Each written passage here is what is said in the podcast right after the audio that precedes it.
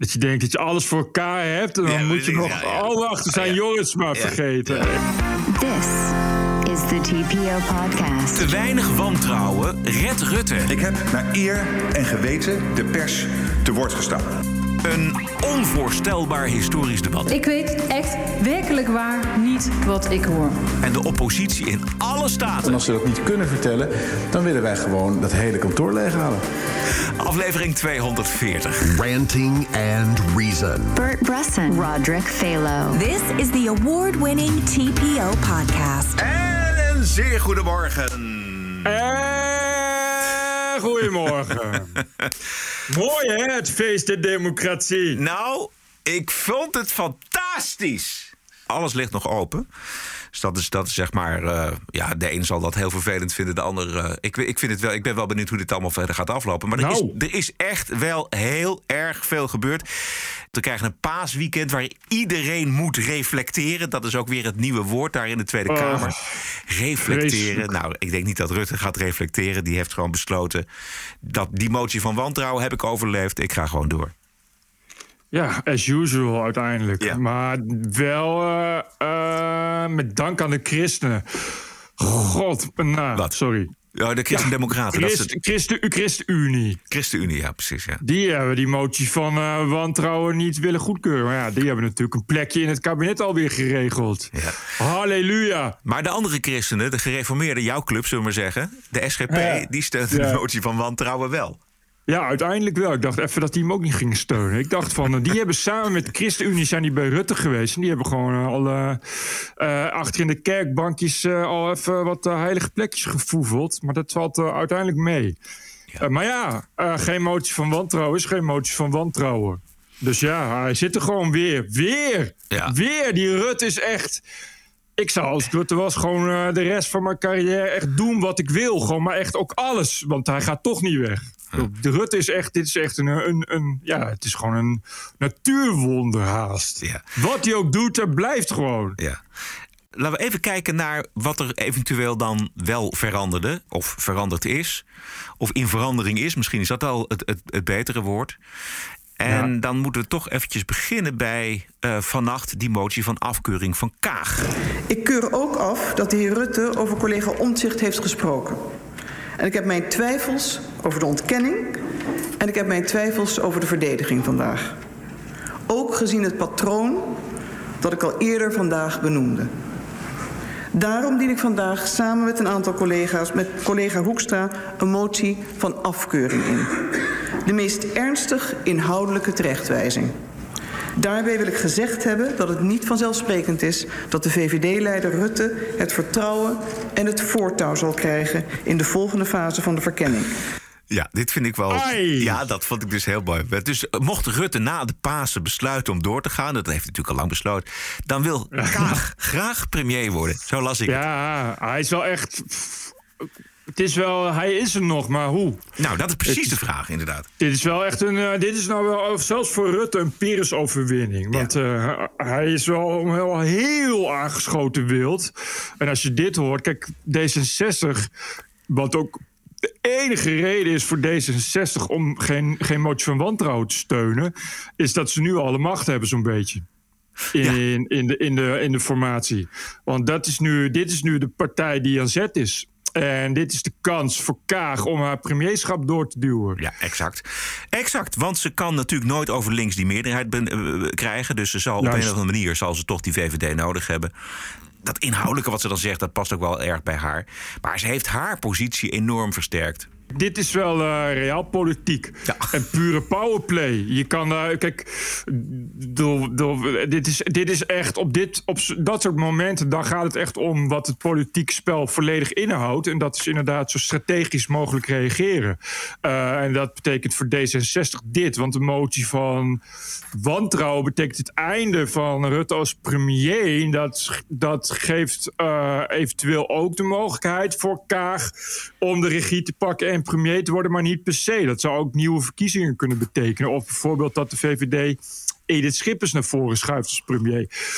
Dus dan heb je, zijn er veel meer variabelen. Terwijl nu heeft zij alle macht in handen. Want Rutte weet dat D66 uh, hem nu uiteindelijk kan laten vallen. Daar hoeft natuurlijk niet zo heel veel meer voor te gebeuren nu. Dus D66 kan nu, ja, is feitelijk nu de partij aan de macht in Nederland. Ja. Ik denk dat dat uh, klopt wat je zegt. Um, even kijken ook hoe Rutte zich herpakt. Hè. Het kan best zijn dat hij, dat hij, als die formatie doorgaat en er komt een kabinet, dat hij zich een tijdje gedijst houdt en dat op een gegeven moment toch wel weer de oude Rutte is die we gaan zien. Ja. En toch eventjes een aantal opmerkelijke momenten uit dat debat van gisteren terughalen. Het begon natuurlijk allemaal met het opmerkelijke nieuws dat Rutte gisterochtend om half acht uh, opeens hoorde van een bron die hij niet wil uh, noemen en die we nog steeds niet weten. dat uh, omzicht wel in die notulen voorkomt. Is de heer Rutte vanochtend naar het verkennerskantoor gegaan om die mails te lezen? Of heeft hij op een andere manier kennis genomen daarvan? De heer Rutte. Nee, voorzitter, ik ben niet uh, vanmorgen naar uh, het verkenningsbureau gegaan. Ik hoorde vanmorgen om half acht via via uh, niet wat er verder in die stukken stond, maar specifiek over omzicht dat dat er zo in stond. Om half acht vanmorgen. Dit heer... begrijp ik niet helemaal. Dus, ja. Kunt u de heer Baudet... iets specifieker zijn uh, wat hoe dit nou gegaan is? Vanochtend om half acht via via. Heeft u uw eigen gespreksnotities toen toegestuurd nee, gekregen? Niets toegestuurd gekregen. Ik hoorde om half acht vanmorgen via via. Ik kan die bron niet onthullen, dat is vertrouwelijk. Via via.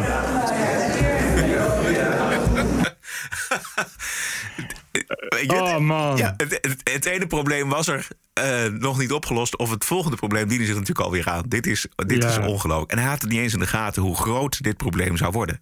Eh, dit eh, was eh, via via die bron was Rutte zelf in de spiegel. Tijdens het scheren waarschijnlijk. Dat is eh, de grootste kans. Ja. Ja, oh, je dat? Ja, ja, precies. dat. Ja, of het eh, kwam tot hem in een droom. Maar ik ben heel bang dat die bron gewoon Rutte zelf is. Dat eh, lijkt mij eh, meest voor de hand liggen. Ongelooflijk. Ja, want inderdaad, kijk, hij heeft natuurlijk gezegd tegen de pers dat hij eh omzicht niet ter sprake heeft gebracht. En dat bleek uiteindelijk uit de notulen bleek dat allemaal wel. Ja, Alles ik- aan gedaan om het, om het geheim te houden, dus ja. Ja. Tussen 9 en 10 mochten wij zien wat er aan verslagen waren van die gesprekken.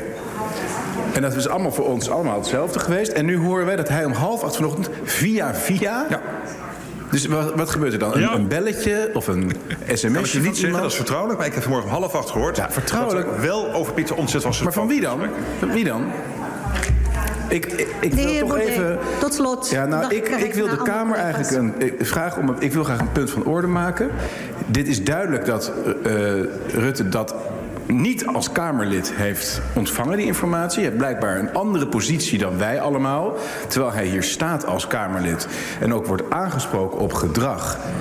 In de formatierol of verkenningsronde, dus ook als Kamerlid. Ik vind dit onacceptabel. Ja, jezus, eh, je leeft in een bananenmonarchie of je leeft het niet. En dan eh, zul je dat ook krijgen. Dit is hoe het gaat. Kijk, liegen, liegen, liegen. Eh, spinnen, spinnen, spinnen, draaien, draaien, draaien. Dat is waar Rutte heel goed in is. Eh, en, en kijk, dit is het punt. Dit is ook hoe je, hoe je, hoe je, hoe je powerplay kunt playen, is door eraan vast te houden. En te hopen dat er een meerderheid, zoals nu blijkt, daaraan meegaat. En eh, er is niemand uiteindelijk die je kan afdwingen om alsnog de waarheid te vertellen. Het is niet dat ze je kunnen martelen of zo. Dus het is een gok die je kan nemen. En hij heeft veel, veel verloren in gegokt. Hij heeft eerst gegokt dat het helemaal niet boven water zou komen. Hij heeft toch gisteren eh, toch, eh, een heel toneelspel voor opgevoerd. Dat het niet openbaar mocht worden gemaakt. Want dat zou allemaal zo kwetsend zijn voor al de mensen die gesprek hebben gevoerd. Hij heeft echt alles aan gedaan om dat te voorkomen. En toen kwam het toch boven water. Dus moest hij toch uiteindelijk wat anders. Dus daar is ineens, padam, de mysterieuze deep throat. Die hem om half acht ochtends ineens influisterde dat het er toch in stond. Ja, Ja. Er is nog een mogelijkheid dat er wel degelijk een deep throat zou zijn. Nou, dat zou dan een van de ambtenaren kunnen zijn. Eh, ik, Ja, maar hij wist toch wel dat het erin stond? Nou ja, dat is, dat is de vraag. Kijk, hij houdt vol van niet. En we hebben, zullen later ook horen van Ollengren. Die hebben zich dat ook allemaal niet herinnerd. Dus dat zou kunnen. Ik bedoel, het zijn twee mogelijkheden. De Oké, oké, oké, ja. Ik stel voor om de, dit debat nu te schorsen en onmiddellijk de, eh, naar het kantoor van de verkenners te gaan. Wij willen precies weten wat er naar buiten is gegaan, naar wie. Als het niet van Rutte, als Rutte zelf niet het lijntje wil prijsgeven terug naar de verkenners, dan moeten de verkenners dat lijntje prijsgeven dat naar Rutte is gelopen. Ik stel ook voor om hen beiden hier nu bij in vak K erbij te hebben. Wij gaan nu naar het kantoor van de verkenners. We nodigen Wouter Koolmees en Tamara van Ark uit om hier te komen zitten. En zij moeten precies vertellen wat, aan dit allemaal hebben verteld. En als ze dat niet kunnen vertellen, dan willen wij gewoon dat hele kantoor leeghalen. Ja, hij heeft een punt. Ja, absoluut, ja. ja. Hij heeft het beter rechtsstatelijk kan het gewoon niet. Dit is dus waar het nu de hele, dat is de hele tijd om gaat. Waar het in het vorige kabinet ook om gaat. En nu weer. De Rutte-doctrine. Die, die gewoon, een beetje aan, aan, aan smerige zaadjes... die gewoon steeds meer beginnen te stinken. Daar heeft, heeft Baudet heeft hij gewoon een punt ook echt. Daar zie je de eh, meerwaarde natuurlijk van, van dit soort partijen. Van, van eh, protestpartijen. Die dit gewoon moeiteloos allemaal blootleggen. En natuurlijk, kijk, we niks te verliezen hebben. Kijk, Baudet is duidelijk geen ChristenUnie of D66. Eh, en we hebben in het debat natuurlijk ook alle anderen gezien. Zelfs Silvana was op dreef. Ja, het, het geeft wel aan hoeveel er, hoeveel er al mis is... en hoe aangeschoten Rutte überhaupt al is. dat hij die motie van wantrouwen overleefd heeft, dat is eigenlijk een formaliteit. En dat is inderdaad wat jij zegt, is een soort van eh realpolitiek van de andere partijen. Yep. Omdat ze weten van ja, we kunnen ook niet zonder de VVD. Dat blijft inderdaad boven de markt hangen. Dat eh, we niet weten of die bron überhaupt bestaat. Of dat het gewoon ook een verzinsel is. Want dat is niet Nee. boven tafel gekomen. Nee, of dat het inderdaad eh, de verkenners zijn. Nee, maar die verkenners hebben ook gezegd... wij waren het niet. Nee, ja, die, maar goed. Die, die, die Koolmees is naar de Kamer geroepen... en die heeft gezegd, nee, ik, ik was het niet. Nee, maar Dus goed. het- eh, dit, maar dit is, eh, Rutte is all ingegaan. Ja, En maar goed, dat was te verwachten. Dat, dat, was, dat, is die, dat is hij natuurlijk al gegaan. Hij wist natuurlijk al, al, al tijden geleden, op het moment dat hij besloot om nog een keer premier te worden.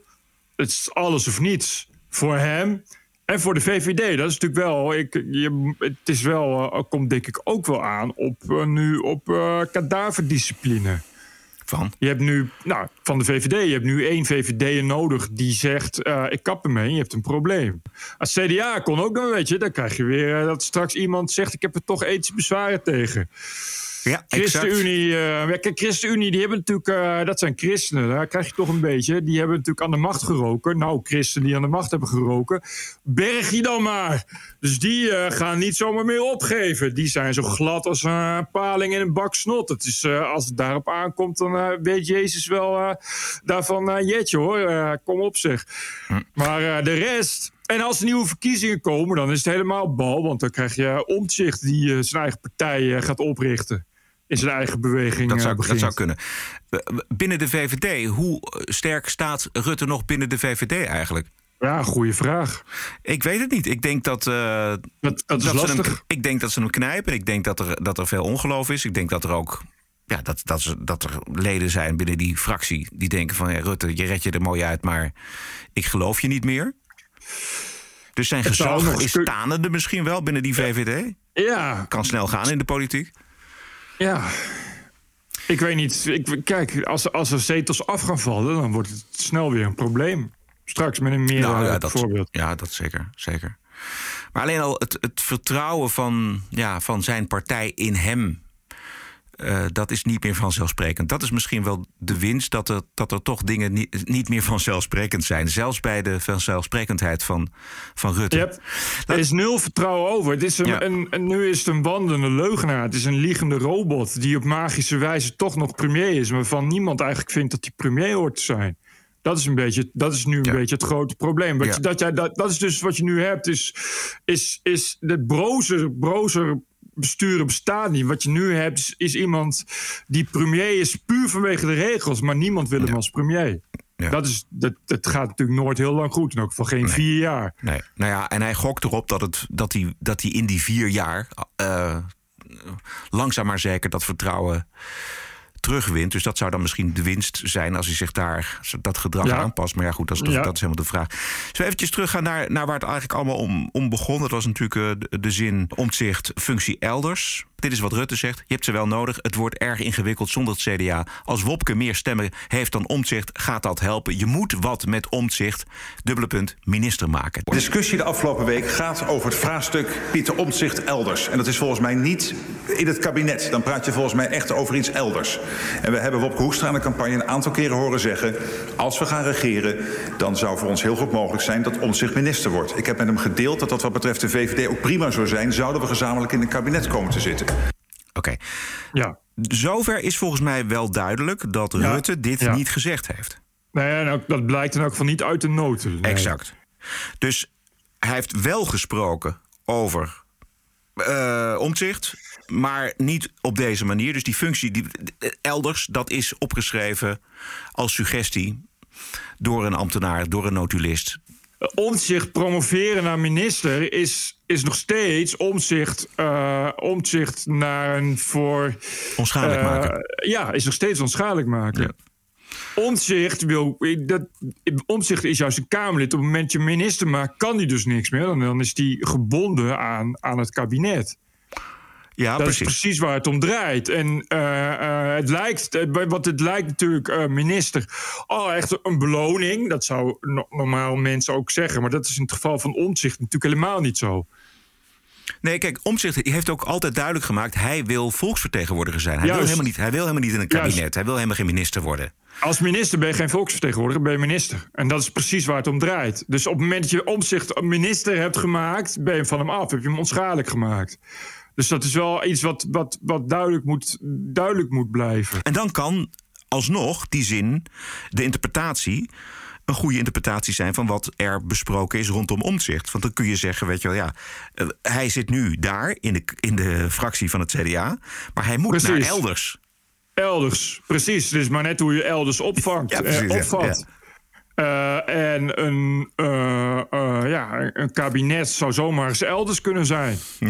Het nee, ja, als het gaat, als het gaat, ja, als het gaat om het controleren van de macht en om volksvertegenwoordiger, heb je een kamer en alles daarbuiten is elders. Ja. Maar ik, ik, ik het, was, het is waarschijnlijk dat, dat nou, iemand anders, verkennis bijvoorbeeld, dat hebben opgeschreven. Maar wel op basis van wat Rutte heeft gezegd. Functie elders. Ja, precies. Namelijk, dus, dus ze hebben het. Kijk, Rutte geeft aan dat hij het erover gehad heeft. We hebben ook, als, eh, eh, hij heeft gezegd, als, als blijkt dat nou ja, die om zich meer voorkeurstemmen heeft dan Hoekstra. Of, of, of als het in elk geval daarom gaat. We, we hebben met CDA gesproken, ik heb met Hoekstra gesproken. Eh, nou, dan, dan iets met omzicht. Ja, dat is dus iets met omzicht. Nou, dat is makkelijk te vertalen als in functie elders. Precies. Geen Kamerlid. En al helemaal Nee. niet als Precies. Hoekstra ehm, in het kabinet komt te zitten... en Omtzigt de fractievoorzitter wordt van het CDA. Precies. Dat, dat, is al, dat is helemaal een nachtmerrie. Dus functie elders. Ja. Ja. Ja. Ja. Ja, ja, ik Ja, kan, kan. er niks anders maken. En het is niet raar dat iemand, ik zou zeggen Jorritsma, maar goed, eh, wie dan ook, dat heeft opgeschreven op basis van wat is gecommuniceerd of, of waar ze heeft bijgezeten, van wat Rutte heeft gezegd. Dus de zaak omzicht. Je kan toch nu op, vanaf het begin van het formeren kun je de hele situatie omzicht CDA samenvatten als functie elders. ja. Ja. Het komt toch de hele tijd op hetzelfde neer. Omzicht is A, een hele hinderlijke luizende pels. En B, heeft enorm veel voorkeurstemmen. Dus iedereen wil hem. Wat gaan we eraan doen? Functie elders. Dat is toch, Ja, bedoel, ja. ja, ja, ja, het en dus kabinet is een functie, minister is een functie elders. Dat, ik, daar daar eh, weet ik 100% zeker. Ja. Over omzicht te hebben was sowieso verdacht. Maar duurde even voordat Rutte eh, zijn herinneringen op orde had. En Ja, dat... maar naar beste eer en geweten. Hè? Nou, Naar beste eer en geweten. Precies. En Klaver erover. Mag ik in herinnering roepen, eh, meneer Rutte? We gaan terug naar begin 2018, het begin van, van het kabinet waar u nog steeds premier van bent. Toen ging het dat zei u dat u geen enkele herinnering had of memo's over de plannen van de dividendbelasting. En ook in 2018 zei u, ik heb geen actieve herinnering aan het feit of u wist dat Halbe Zijlstra zijn bezoek aan Poetin had verzonnen. En in de nasleep van de TV-deal zei u uh, dat u geen concrete herinnering had aan een telefoongesprek. In november 2019 zei u nog over de slachtoffers in Hawija. Ik heb geen herinnering aan dat ik geïnformeerd ben. Op geen enkele wijze. Iedere keer, meneer Rutte, als u in de problemen komt, dan laat uw geheugen u in de steek. En nu voor het eerst, in die tien jaar, ligt er keihard bewijs dat u het wel heeft gezegd. En dat is waarom u zo verontwaardigd de Kamer tegenover u heeft. En ik zou u het bescheiden advies willen geven. Wees echt eerlijk. Zeg gewoon wat u daar heeft gezegd en nu draait u eromheen. U had een week eerder met dit verhaal moeten komen. Dat heeft u niet gedaan. Dat is een grote fout geweest. En u moet met die politieke consequenties zien te leven. Yep. Nou, Luister, uh, Klaver vat het precies samen. Dit is een hele lijst. En dan heeft hij nog een topje van de ijsberg. Als je goed gaat zoeken, dan gaat het ah, on en on en on en on. Is alleen maar liegen, liegen, liegen, liegen, liegen. En telkens, ja, ik kan me niet herinneren.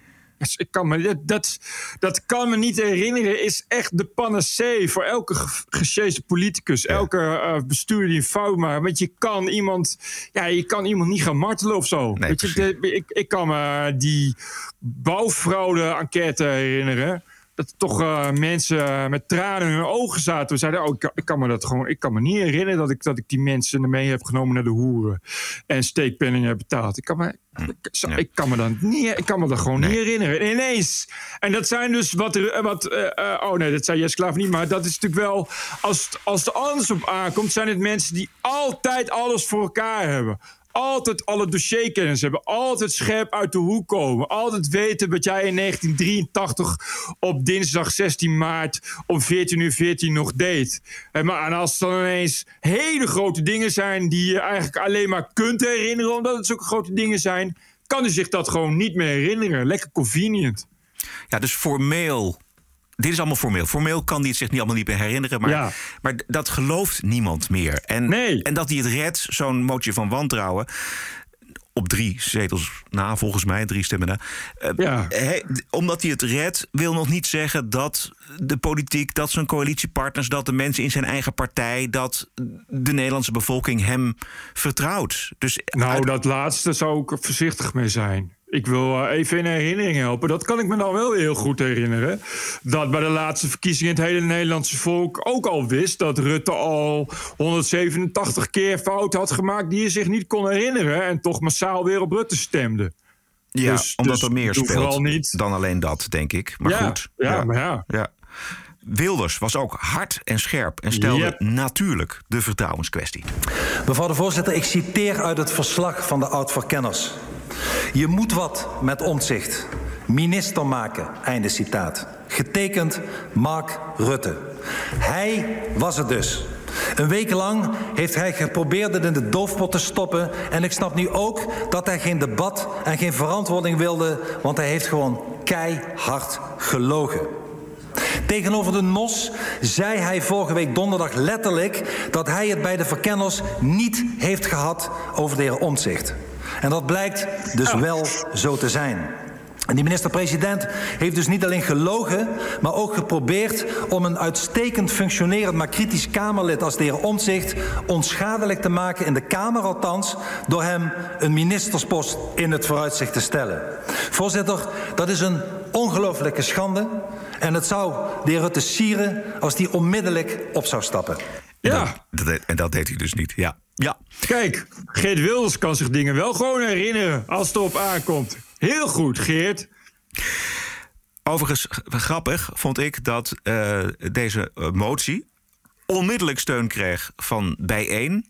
Ja. Wat natuurlijk weer Dus- ontzettend grappig was dat de eerste daad van Sylvana Echt? Simons de steun aan Geert Wilders is.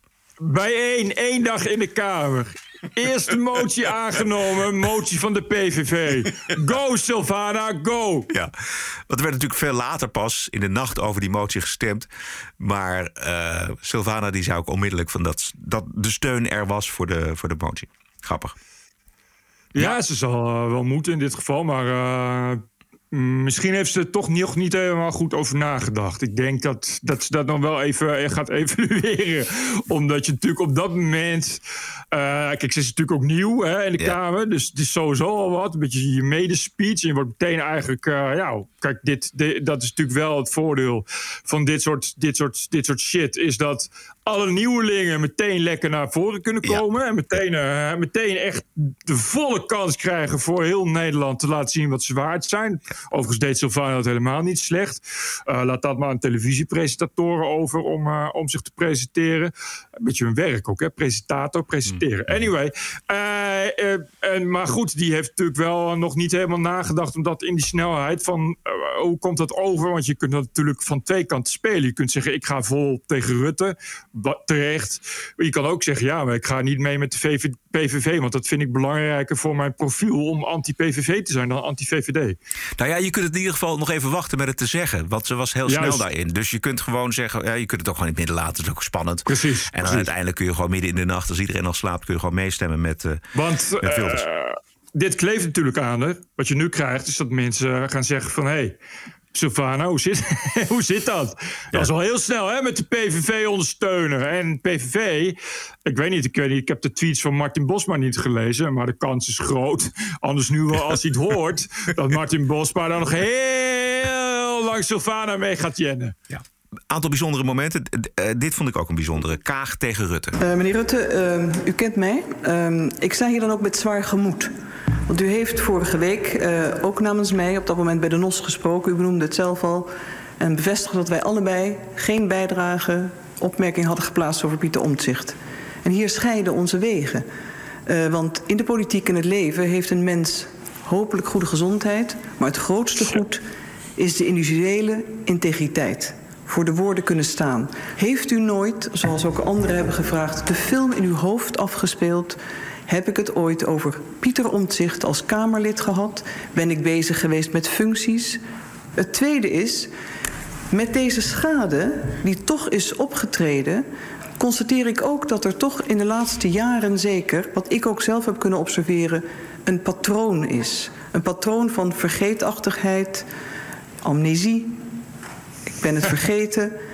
Hoe kunt u dan in de grootste crisis die we hebben in Nederland dat vertrouwen, wat denk ik weer geschaad is, alsnog herstellen? Ja, dit is toch echt voorsorteren op het premierschap. Nou en of. Natuurlijk is zij geen Wilders of een Baudet of een, ook geen Lydia Marijnissen. Weet je wel, zij is statelijk. En zij geeft een, een veeg onderuit de pan.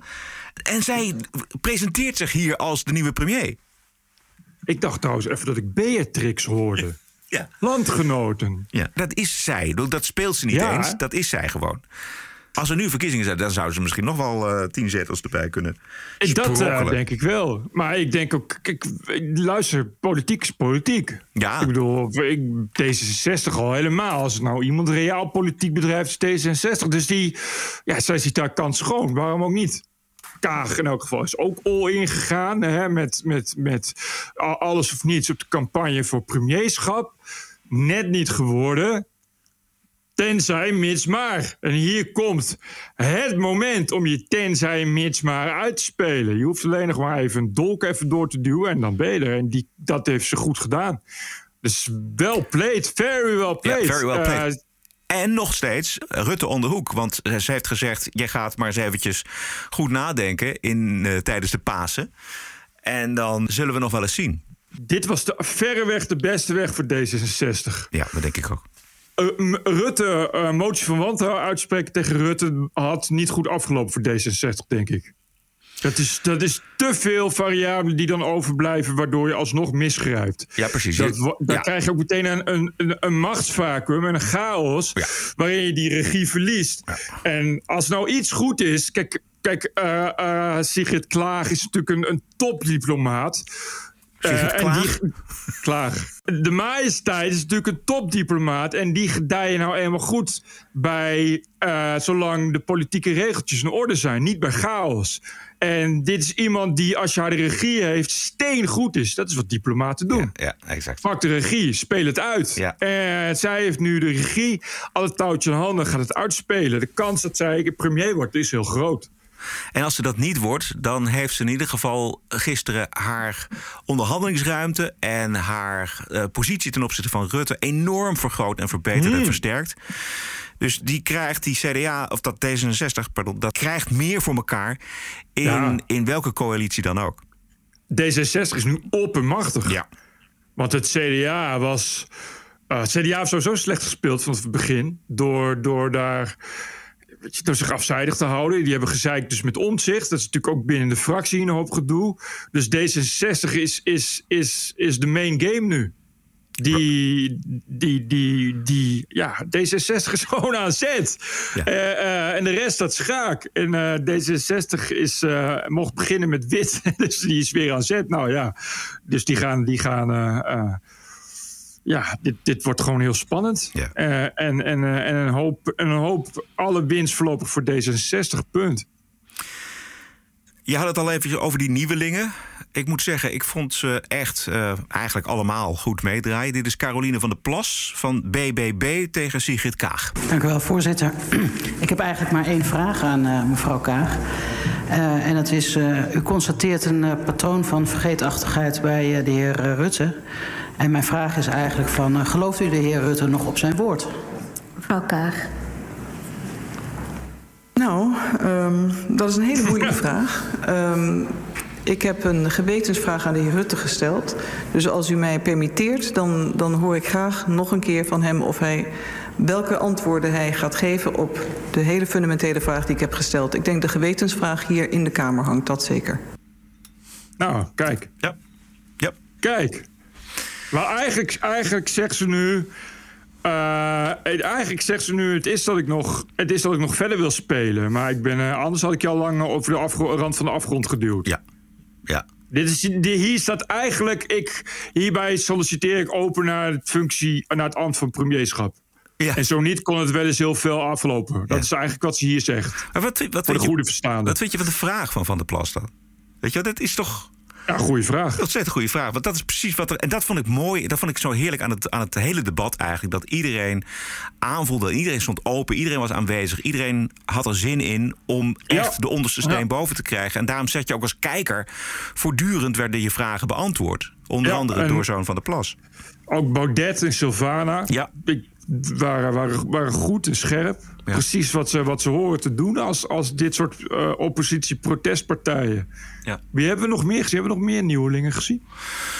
Eh, ja, eh, die jongen van Volt. Oh, dat heb ik niet gezien. Nee, die was even een paar keer. Maar die was niet echt. Die was te netjes, te keurig. Ja. nee, nee, nee. Ja, die, nee, maar- die wacht, die wacht tot, Ja, tot precies. D66 hem erbij haalt straks. Exact, zijn tijd komt nog wel. Ehm eventjes toch nog eventjes naar Rutte. Ik heb naar eer en geweten de pers te woord gestaan. Over wat ik dacht wel en niet te hebben gezegd in dat gesprek bij de verkenners. Ik heb me dat achteraf verkeerd herinnerd. Ik betreur dat ten zeerste. Ja. En als je nou dit tempo hoort van iemand die zo spreekt, die zegt: Ik heb naar eer en geweten de pers geïnformeerd. Waar denk je dan aan? I did not have Ja. sexual relations with that woman. Ik dacht dat is precies aan gisteren. Ik dacht, dit is precies hetzelfde. Gewoon in de camera kijken. Zonder knipperen, blozen, zenuwtrekjes. Keihard liegen, liegen, liegen. Ik heb het niet... eh, echt, echt. Read my lips. I Ja. did not have sex with that woman. Rutte net zo. Ik heb maar ja, nog- eer, beste eer en geweten geantwoord. Ik heb me gewoon verkeerd herinnerd. Ja. Nog één keer. Ik heb naar eer en geweten de pers te woord gestaan. I did not have sexual relations with that woman. Ja, dit is. Dit. Ja, dit verraadt de leugen. Als je, als je, moet, als je zo moet na- benadrukken dat je iets niet gedaan hebt. dan krijg je dus dit. En eh, voorbeelden Yep. te over. Maar dit was er wel een. Eh, ik- wou, net zeggen, ik wou net zeggen, ja, voorbeelden te over in de politiek. Ja, ja. Maar dit gaan we allemaal niet meer vergeten. Helemaal niemand. Het is, eh, ja, nee, maar goed. Maar goed, Clinton ging ook verder. Ja, Clint- precies. Hij kreeg, Clinton kreeg ook een motie van wantrouwen aan zijn boek. Ja, ook een impeach-poging. maar dat ging, schoot allemaal totaal heel. Je kan, dat is dus. Ja, dat is, dat is natuurlijk ook het, het, het grote. eh, het grote het grote defect van democratie. Hè? Dat we zo ver zijn gekomen dat je. Je kan gewoon glashard liegen. Maar dus niet gewoon keihard mensen in hun gezicht slaan. Als je maar voldoende steun hebt in het, in het parlement maar- of in de Senaat. precies. Ja. Als je maar voldoende macht hebt, kunt uitspelen waardoor mensen jou blijven steunen. Ja, dit is de dark side of democracy, man. Ja, grote afwezige was gisteren natuurlijk Pieter Omtzigt. Het was allemaal vooral Ja. eh, een debat eh, van fractievoorzitters. Maar om toch nog eventjes te horen wat die man is aangedaan... en de Tweede Kamer is aangedaan. Dit is Omtzigt een maand of drie geleden. Voorzitter, ik kan mezelf moeilijk bedwingen. Ouders die hun kinderen kwijtraakten. En dan vragen we je maand na maand om. En we moeten wachten op de commissie Donner, die er niks over concludeert. En de commissie Donner krijgt de stukken niet. We zitten hier Sherlock Holmes te spelen. Dit is geen detectiveje. Maar dat is wat we de afgelopen drie jaar geworden zijn in deze Kamer. Dus ik vraag behalve dat relaas, en ik neem dat dat terstond wordt toegezegd... over wie dit weggehouden heeft bij Donner. Ook graag een gesprek tussen de minister-president en de voorzitter van de Tweede Kamer... over hoe dit kon gebeuren. En van dat gesprek wil ik binnen een week een verslag hebben. Ik ben wit-heet. Wit-heet dat dit soort dingen... We zitten het hele weekend te onderhandelen omdat we zogenaamd het niet weten. Het ministerie wist het al acht maanden. En al die acht maanden zitten die ouders in de ellende, worden het huis uitgezet. En ze weten het, het wordt niet aan de commissies meegedeeld. Wat voor werk ben ik aan het doen, voorzitter? Precies, dit is waar het om ging. Dit is de frustratie van Pieter Omtzigt. Dit is wat hij al maanden, jaren niet meer trekt. Ja, als je het hoort, denk je: oei, laten we maar snel een functie elders geven. Ja. We moeten toch wat met dit soort mensen, niet waar? De vrouw van Pieter Omtzigt onttwittert vanmorgen, ik weet niet of je het gelezen Ja, hebt, het nee. wordt steeds erger en stuitender, die arrogantie van de macht. Deze premier kan toch nooit meer het vertrouwen in de rechtsstaat herstellen. Deze tijd vraagt om dienend leiderschap. Het moet afgelopen zijn met de brandjes blussen, fouten wegmoffelen, liegen tegen de Kamer, belangrijke informatie achterhouden en het tegenwerken van Kamerleden. Het is eh, wat dat betreft nog maar een beetje de vraag wat er eh, in de samenleving gaat gebeuren nu. Ja. Je hebt natuurlijk eh, zoiets als een politieke werkelijkheid. Eh, ik zag vanmorgen op geen stijl dat er al een, eh, een, een, een op één presentatrice. Die Talita Muse, is dat op één? Ik geloof? Die, eh, die al eh, opriep tot een protest. Of althans, ze zei laten we koffie drinken. Maar we weten allemaal dat koffie drinken op zaterdag tegenwoordig garant staat voor, eh, eh, voor protestverzameling. Op het plein in Den Haag. Eh, ja, ik, ik bedoel te zeggen, dat is natuurlijk wel iets wat eh, heel veel mensen raakt. Ik zag gisteren op Twitter dat de hele avond ging het hierover. Eh normaal gesproken gaat het op Twitter in de avond over ofwel voetbal ofwel trosprogramma's. Dus het zegt iets eh, waar, waar de mensen mee bezig zijn. En ik denk dat wat de vrouw van Omtzigt twittert voor heel veel mensen geldt. Maar dat is, dat is ook wat ik aanvoel, wat ik denk. Maar jij zegt dan van ja, maar ja, als er nu verkiezingen komen, dan gaan we toch maar weer met z'n allen Nou ja, stemmen.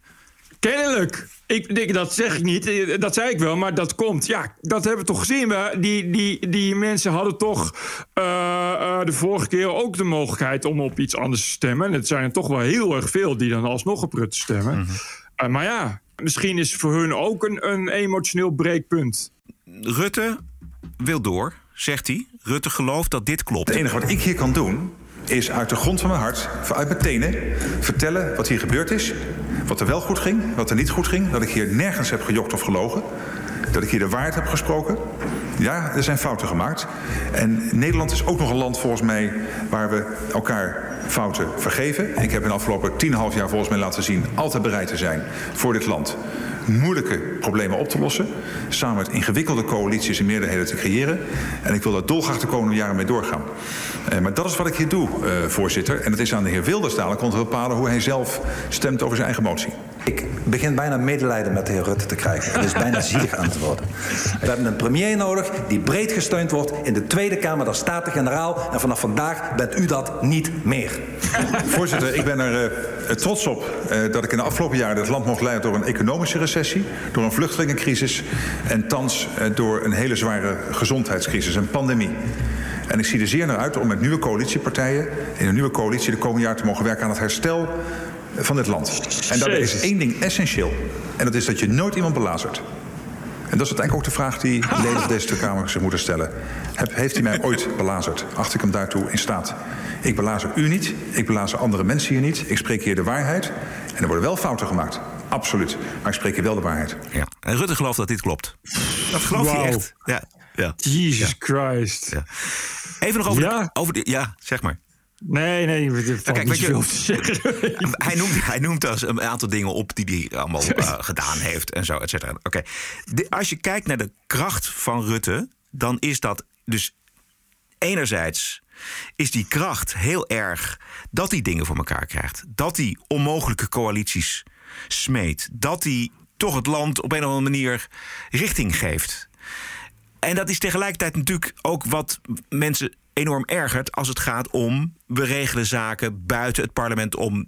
Of in ieder geval, we informeren het parlement niet goed, onvoldoende en we frustreren mensen als omzicht. Dus het is een karaktertrek, of het is in ieder geval zijn modus operandi van Rutte, dat hij een regelaar is. Hij regelt dingen. Ja. Nou ja, kijk, dat heeft dus, wat ik wil zeggen is, dat heeft zijn goede kanten en zijn verschrikkelijke kanten. En als je het hebt over waarom Rutte dan toch bij de afgelopen verkiezingen toch weer de grootste partij wordt en zetels wint, dan is dat ook de afweging die mensen in het stemhokje maken, volgens mij. Hij is Ja. ongelooflijk veel te verwijten en zijn, en zijn, zijn omgang is, is vreselijk, maar het levert ook iets op. Het levert ook op dat hij al drie coalities voor elkaar heeft. Dat hij geregeerd Ja. heeft met de Partij van de Arbeid. Dat hij gedoogsteun van de PVV heeft gekregen. Dat hij ook een derde kabinet bij elkaar heeft gehouden van vier partijen. En dat hij misschien wel door wil. En dat hij. Nou ja. Dus het is. Ja, ja, hè? ja, Da- ja. Dat is het. Ja, nee, maar, dat, is, maar ik, dat, dat ben ik met je eens. En dat, dat is het. En, het. en het heeft met het moment te maken. Ik denk dat, dat mensen ook denken... Ja, we zitten nu eenmaal in die pandemie. Laten we het dan nou maar... Kijk, Rutte is natuurlijk wel iemand die degelijk overkomt. Betrouwbaar. Eh, mensen denken, als we iets anders gaan stemmen... dan krijgen we misschien wel chaos, instabiliteit. Dus laten we nu maar gewoon op deze weg doorgaan. Vergeet niet dat, dat, dat ja, misschien nu iets minder... maar driekwart van de bevolking is nog steeds gewoon... staat achter de maatregelen. Dus ja, dus staan ze ook achter Rutte. Eh, en ik denk dat voor veel mensen dat wel geldt. Dat ze denken van ja, eh, normaal gesproken had ik misschien iets anders gestemd. Maar het is er nu niet de tijd voor. Ja. Het is oorlog, weet je wel, Ja, tegen ja, het virus. Ja, ja. Dus we hebben een commander-in-chief nodig. Ja, en die dat. kennen we al. Dat is Mark Rutte. Dus laten Ja. we dat even zo houden. En Mark, Rutte Maar- heeft, en Mark Rutte heeft op alles een antwoord. Weet je wel, dat is ook nog iets. Weet je, het is, het is niet. Die regelt wel. Precies. ook. En die valt niet stil. En die, die praat door. Dus dat geeft ook de illusie dat hij oplossingen heeft. Maar het is niet een premier die opeens in huilen uitbarst. Of die Precies. vermoeid Nee, is nee, na, midden in de nee. nacht om drie uur. Is hij nog even fris en fruitig. En dan geeft hij Ja. nog steeds antwoord. Ja, ja. nee, precies. Eh, maar we hebben ook gezien eh, dat er, als er gepeld wordt, er nu ineens 23 zetels voor omzicht is.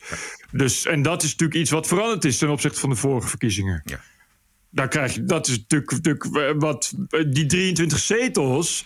Dat zijn dus allemaal mensen die, als nu verkiezingen zouden zijn. in elk geval niet meer op Rutte gaan stemmen, gok ik zo. Ja. Ik ben benieuwd, maar ik ben dus inderdaad vooral benieuwd wat er nu, wat er, wat er, wat er nu in de samenleving gaat gebeuren. Eh, misschien wordt het wel als van ouds anderhalf miljoen mensen op de been, zoals toen bij de kruisraketten. Weet je nog, Roderick? Zoals toen bij de kruisraketten in Ja, Woensdrecht. die kwamen er ook, die kruisraketten.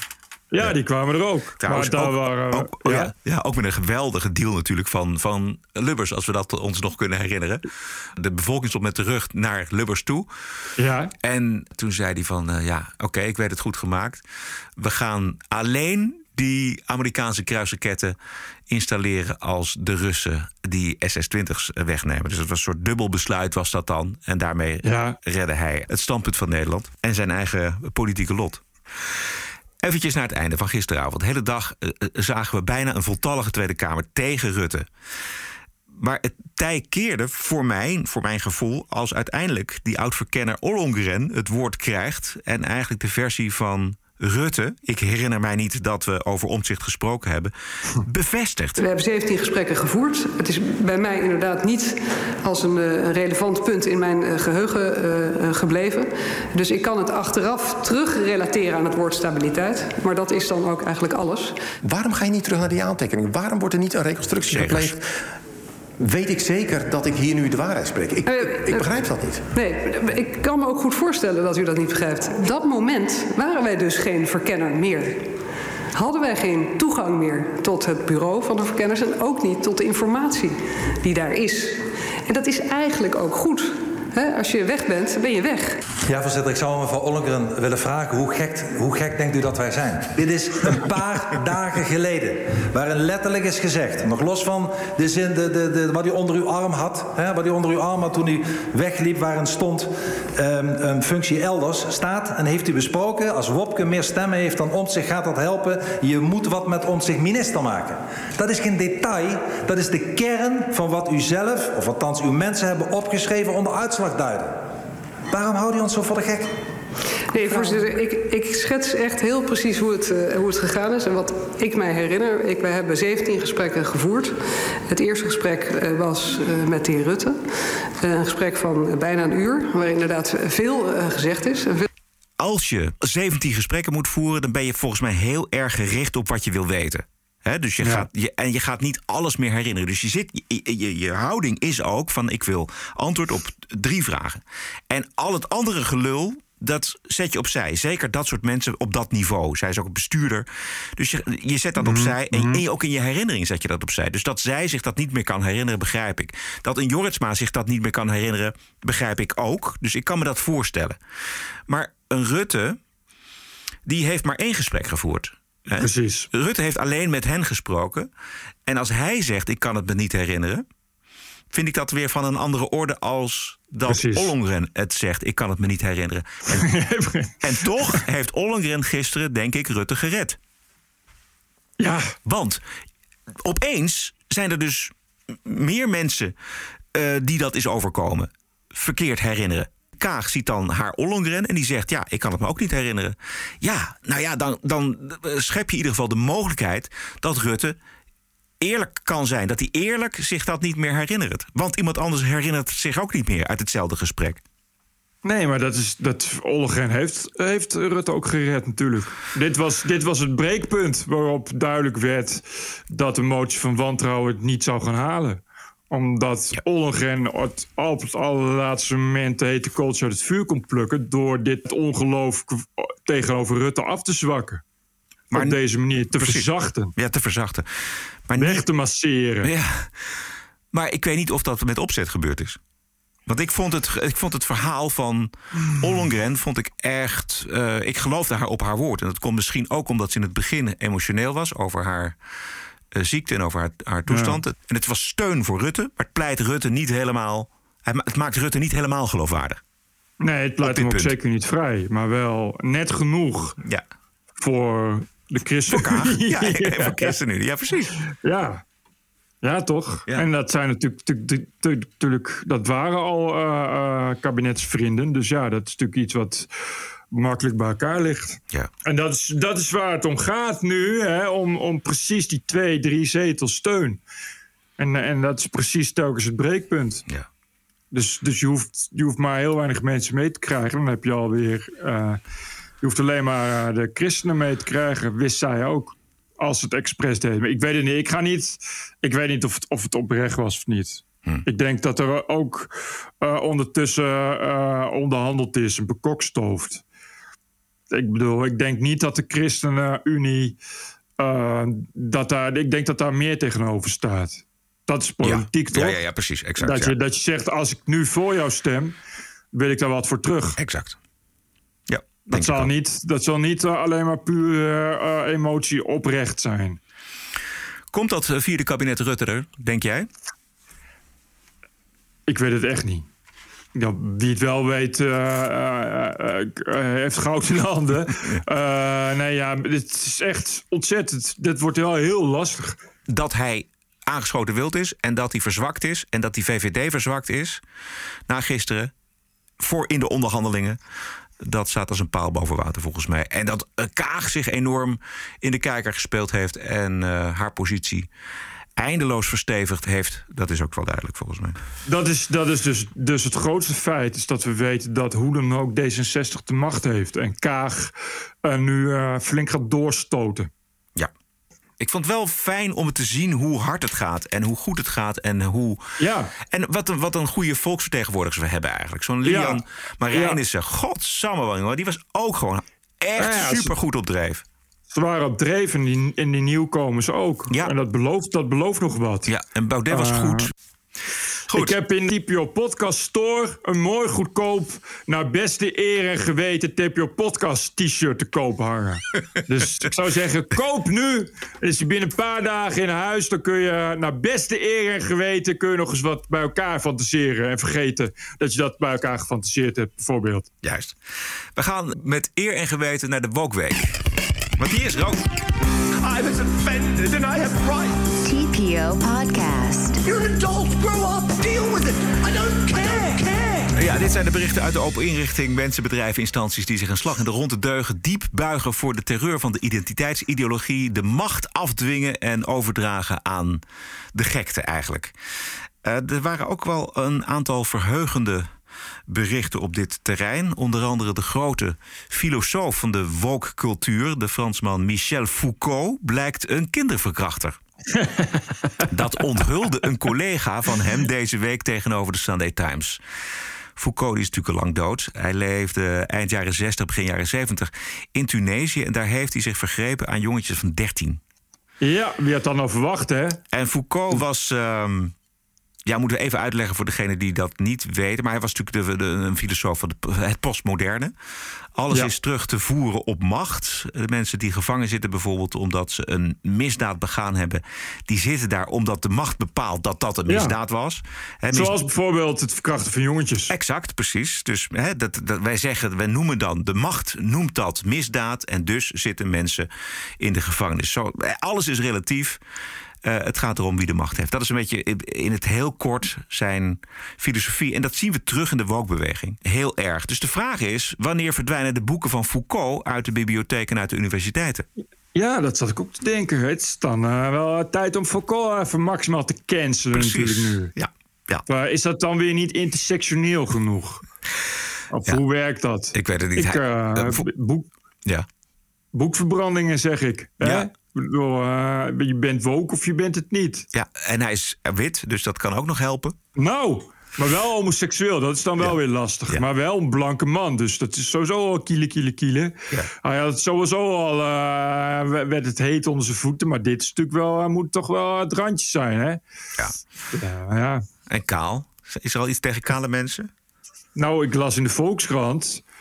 eh, afgelopen zaterdag dat, dat kale mannen steeds meer over een kaalheid praten. Oh. Dus, dat, dus nou ja, goed. Dat, daar De is coming out toch- van de kale mensen. Ja, ja dat, als dat in de Volkskrant staat, zal het wel heel, heel belangrijk zijn. ja, heel, heel gevoelig ook en, en hartverwarmend, vermoed ik. Ja. Ik had nog wel eventjes iets uit het nieuwsblad in België. Eh, daar las ik dat Gent, het stadsbestuur van Gent, voortaan expliciet aan architecten gaat vragen om meer representativiteit en diversiteit te gebruiken in burgers op 3D-simulaties. Hè? Ja, dus je hebt dan van die voorlichtingsfilmpjes, bijvoorbeeld van we gaan een nieuw zebrapad of we gaan een nieuw, nou noem maar wat, we gaan een nieuwe, nieuwe, nieuwe wijk bouwen of eh, zoiets dergelijks. Ja, en dan maken, ja. ze, maken architecten maken daar dan een 3D-simulatie van, Ja. zodat de gemeenteraad daarover kan beslissen. En nou is de klacht dat eh, de huidskleur van de figuranten nog te vaak te wit is. Ja. En eh, het nieuwsblad meldt ook dat er gewoon te weinig mensen met een beperking in beeld komen. Ja, dus dat worden eh, transgender rolstoelgebruikers, 3D-poppetjes. Heel goed. Ontzettend Nee, nee, belangrijk, dat mensen Ja. zich daar ook in herkennen. Ja. TPO, een mooi stuk van Kleis Jager sinds gisteren. Die interviewde de Franse Lale Gül. eh, ook een Turkse mevrouw. Die eigenlijk hetzelfde verhaal heeft. Haar ouders kwamen, eh, het zijn Alevieten, die werden vervolgd in Turkije. Die kwamen naar Frankrijk. eh, en kregen van eh, links Frankrijk vooral te horen dat ze slachtoffer per definitie waren van discriminatie. En vooral geen Frans moesten leren. En een schotel moesten aanschaffen. En ja, vooral niet moeten gaan werken, want dat is ook discriminatie. Je kent het allemaal wel. Zij zegt goede dingen. Zij zegt dus ook dingen als: het gaat niet om discriminatie, het gaat om vrijheid. En ze zegt ook van ja, ik, ik, ik weet zeker dat heel veel Franse bedrijven nu bewust minder autochtonen aannemen. Omdat ze gewoon willen voldoen aan een, aan een, aan een deugdplaatje. Eh, het, ja, het is gewoon een goed verhaal. Gaat het lezen. Het is voor iedereen uh, gratis te lezen op tpo.nl van Kleis Jager.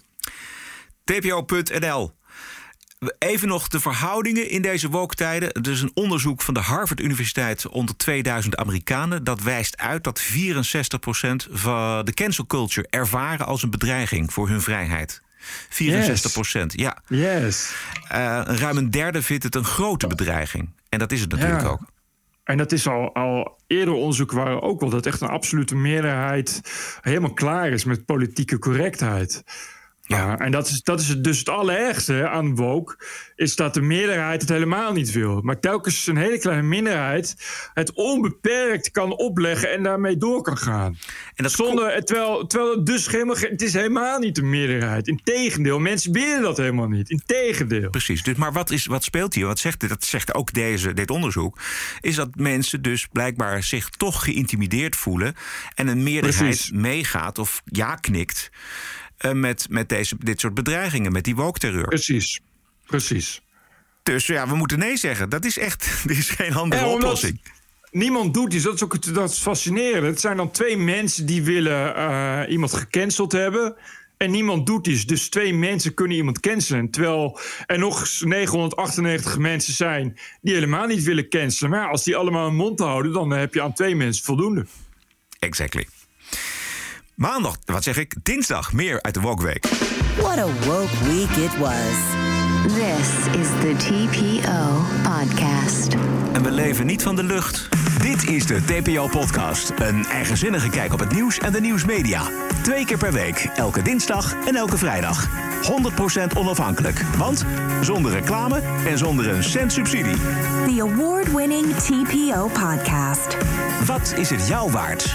Een euro per aflevering? 104 euro per jaar? Of kies zelf een bedrag? Waardeer en doneer op tpo.nl slash podcast. De TPO-podcast. Wat is het je waard? Hartelijk dank. TPO podcast. Ladies and gentlemen, the President-elect of the United States. This is CNN breaking news. We have never, ever, ever, ever failed in America. It's an incredible way of putting it. Telling the truth matters. It's an incredible way of putting it. This is a Russian intelligence disinformation campaign. Why isn't Joe Biden angrier about all of this? How stupid can you be? This is a classic example of the right wing media machine. It just lacks credibility. Go ahead. Bij het geweld tegen Aziatische Amerikanen werd door de Amerikaanse media en door democraten vooral gewezen richting white supremacy, blanke racisten. Maar de getuigenverslagen, inclusief videoopnames, tonen vooral zwarte Amerikanen als Juist. daders. Tonight, new video shows the violent attack on a 65 year old Asian American woman in New York. A man pushes the woman to the ground and repeatedly kicks her in broad daylight. From another angle, building staff members watch the attack. One closes the door, both now suspended. Ja, dit is het, de video die volgens mij het meeste losmaakt op dit moment. Ja. Zijn man, eh, hij is inmiddels eh, gearresteerd. Eh, kerel van 38, die voorwaardelijk op vrije voeten was. 19 jaar gevangenisstraf achter de rug. Wegens de moord op zijn moeder. In het bijzijn van zijn vijfjarige zusje. Gast is volkomen getikt. ehm, maar wel een hate crime. Want hij, hij pakte gewoon iemand, een Aziatische vrouw van 56. En hij sloeg er in elkaar. En hij zei alleen maar van, you don't belong here. Je je Ja, hoort hier ja, niet. Ja, ja, ja. En het meest verschrikkelijke was dat, dat je, zag je dus inderdaad ook op die bewakingscamera, dat volgens mij ook die donkere eh, winkelbedienden gewoon de deur dicht deden. Deze mensen worden ook vervolgd. Ja, daar is iets mee, omdat dit exacte gelijkenissen heeft met een ander verhaal in New York in de jaren 70, waarbij precies hetzelfde gebeurde. Dat was geloof ik een blank meisje, dat werd verkracht en vermoord op straat. Uh, daar werd grote, en dat werd breed uitgemeten in de media, en dat is, dat is een, echt een icoon van New York geworden, uh, omdat er werd gezegd, niemand deed iets. Uh, uh, niemand stak een vinger uit. Dat krijgen we nu, horen we precies hetzelfde. Grote ophef, niemand deed iets.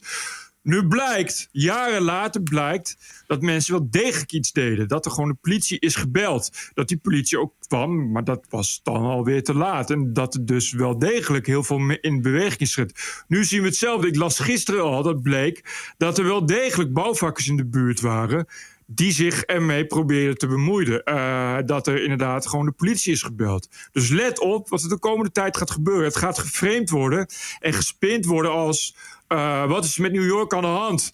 Mensen kijken toe en doen niks. Het is een ander verhaal dan je ziet. En dat is destijds precies zo gespeeld. eh, omdat in die tijd ook een hoogtepunt van de crime... om daar iets tegen te kunnen doen... is, is daar ook bleek later, ik zal het nog eens nazoeken, want het is een heel interessant verhaal. Maar later bleek dat ook door de pers bewust dingen zijn achtergehouden. Bewust mensen niet aan het woord zijn gelaten die wel degelijk iets deden. En dat er eh, sprake was van redenen, dat ga je hier ook zien. Die winkelbedienden lijken niets te doen, die doen de deuren dicht. Maar dat heeft te maken met de regels die ze moeten volgen in dat soort gevallen. Die hebben gezegd van ja, we hebben als protocol dat we eerst voor het personeel en de mensen in de winkel moeten zorgen. Dat is namelijk, ah, dat moeten we doen als, als beveiliger en daarna moeten we de politie bellen. Dat Ja. soort dingen ga je, ga je krijgen. Oké, maar wacht even. Als ik nou kijk naar die video, ik weet niet of je hem gezien hebt, maar die, op die video zie je duidelijk dat de, eerst wordt die vrouw in elkaar geslagen. Oké, dan dat je dan niks doet of wat dan ook. Nou, kan me uit angst. Vervolgens loopt die kerel weg. En op het Ja. moment dat die kerel weg is, dan doen die eh, winkelbedienden de deur dicht. Dus ze laten daar een vrouw die net door een een of andere reus in elkaar getimmerd is, laten ze gewoon aan hun lot over. Ja, maar goed, dat is- speelt natuurlijk op de achtergrond meer. Je weet niet wat die mensen al. Misschien hebben ze al contact met de politie. Weet jij veel? Weet je, dat is dus. Dat, je ziet dus maar een gedeelte van die beelden. De media spinnen het richting eh, blanke racisten, maar het blijken dus, die daders blijken vooral Precies. eh, zwarte Amerikanen te zijn. Ja, maar goed, eh, eh, hate crime is hate crime. Eh, tot zover. En waar zit die eigenlijk ook weer? Onze winkel. TPOpodcast.nl. Dat is de winkel en daar kun je ook fantastische dingen kopen. Gebeurt al. Alleen maar steeds meer. Oké, leuk. steeds meer. Er komen steeds nieuwe producten bij. Ik heb nu eh, nieuwe designs van Hein Mavissen. Dus die zijn top. Eh, dus ik heb t-shirts en mokken en eh laptophoezen. En het komt steeds meer bij. En ook andere producten. Dus bezoek die winkel. Juist.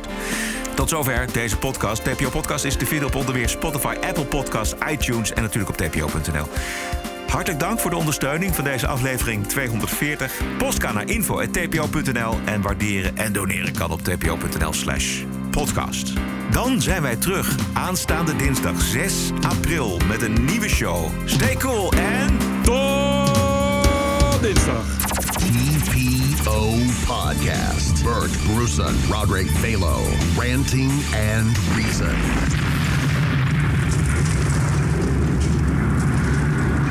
We zetten hem op de website. Podcasting is the TPO podcast in the Netherlands. Bert and Roderick. What a show. I'm telling you. Keep the show running. Go to tpo.nl slash podcast. Thank you.